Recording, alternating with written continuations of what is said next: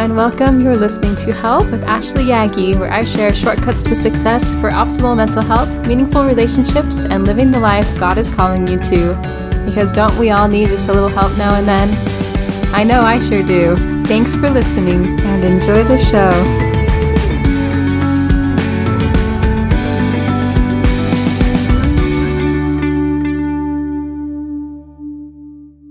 Good morning, my friends. I hope you're doing well. Welcome to episode 41 of this podcast. I can't believe I'm already on episode 41. Today, we're going to talk a little bit about our thoughts. So, what are thoughts? Thoughts are our brain's way of getting or giving information about what is happening to us, right? It's just information from our brain. It's interpreting the things around us, and they come, those interpretations come to us as thoughts. So I used to think that thoughts were facts. If I thought it, it must be true, which is so not true, right? Learning to view them more as information or opinions or as optional to believe them has been life changing for me. So, I want to teach you five simple techniques for managing uncomfortable or not helpful thoughts. Do you ever get stuck in thought loops or have thoughts that just won't leave? I'm going to teach you five mindfulness thought stopping techniques that you can try out using the acronym COST.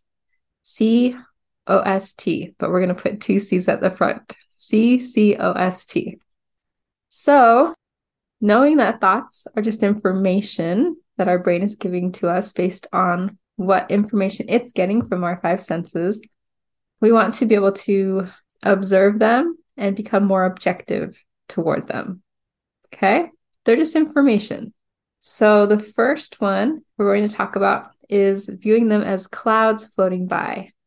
So, sometimes when clouds float by, we look at them closer. We try to discern what shape they maybe are in, or we try to tell if they're dark or if they're white, but we still let them float by, right?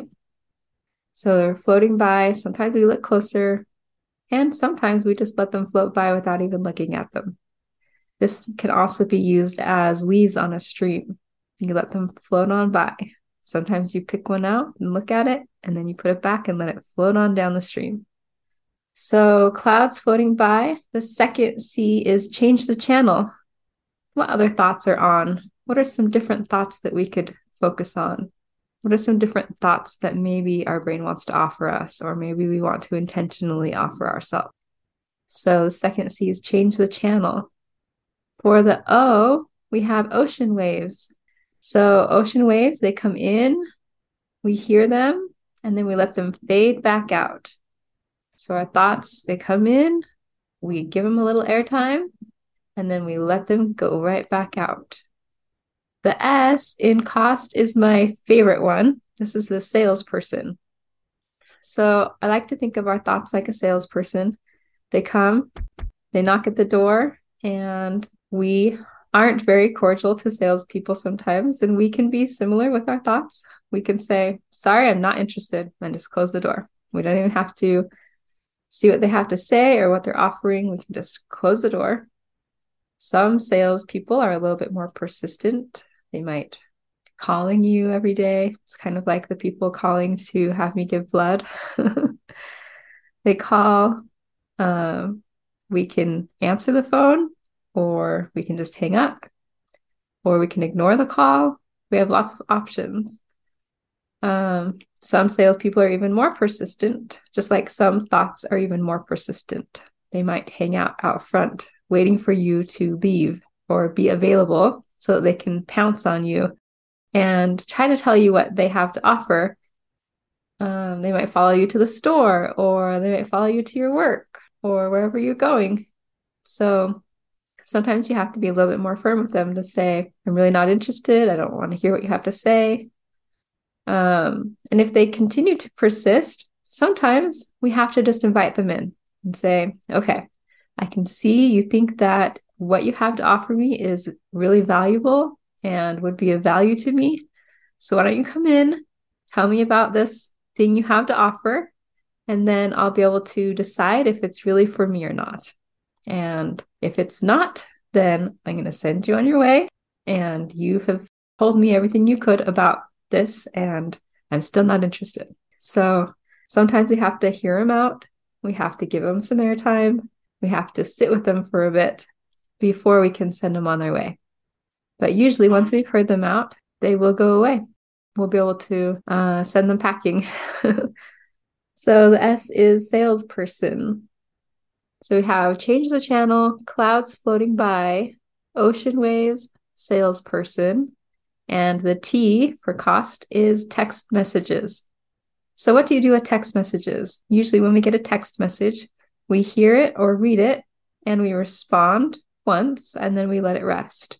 We don't keep responding again and again, right? That would be kind of weird if someone sends us a text and we respond with five different responses or five different times. So we open it, we read it, we respond once, and then we put our phone down. We close out of the text message app or whatever it is. We don't need to keep responding again and again. Sometimes we can look back to see what was said or what our thought was. And then again, we put it aside. So, just like a text message, we hear it and read it, we respond once, and then we let it rest. So, hopefully, some of those analogies for how to become more objective towards our thoughts can be useful to you. My summary in 60 seconds or less is this Our thoughts are information given to us by our brain based on the information it is receiving through our five senses. They are not facts, they are just information, and we can decide what we want to do with those thoughts. Some thoughts are more persistent, and some like to stick around in our brain a little bit more than others. And when we're having trouble managing our thoughts or controlling our thoughts or get stuck with a thought that we don't like, if the thought seems harmful to us or is not serving us, then we don't want it to stick around. We don't want to take it as a fact. So we can implement some techniques for becoming more objective towards our thoughts. We don't have to invite them in, we don't have to entertain them. We can just send them on their way. We can observe them and let them keep passing by. We can respond once and then let it rest. So, those are some thought stopping techniques.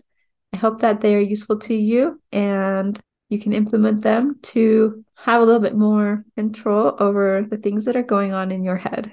So that's my brief thought for you today. I hope that you can find value in it, and I will be back next week. Thanks for listening. Hope you have a great day. Bye. Thanks for listening. I hope you're finding value in this content. If you are, you can leave a five star review in iTunes, which would help a lot with others being able to find this podcast as well. We can learn the easy tools for being a happier people. Thanks for listening. The content shared is for educational and informational purposes only. It should not be used for diagnosing or treating a mental health problem.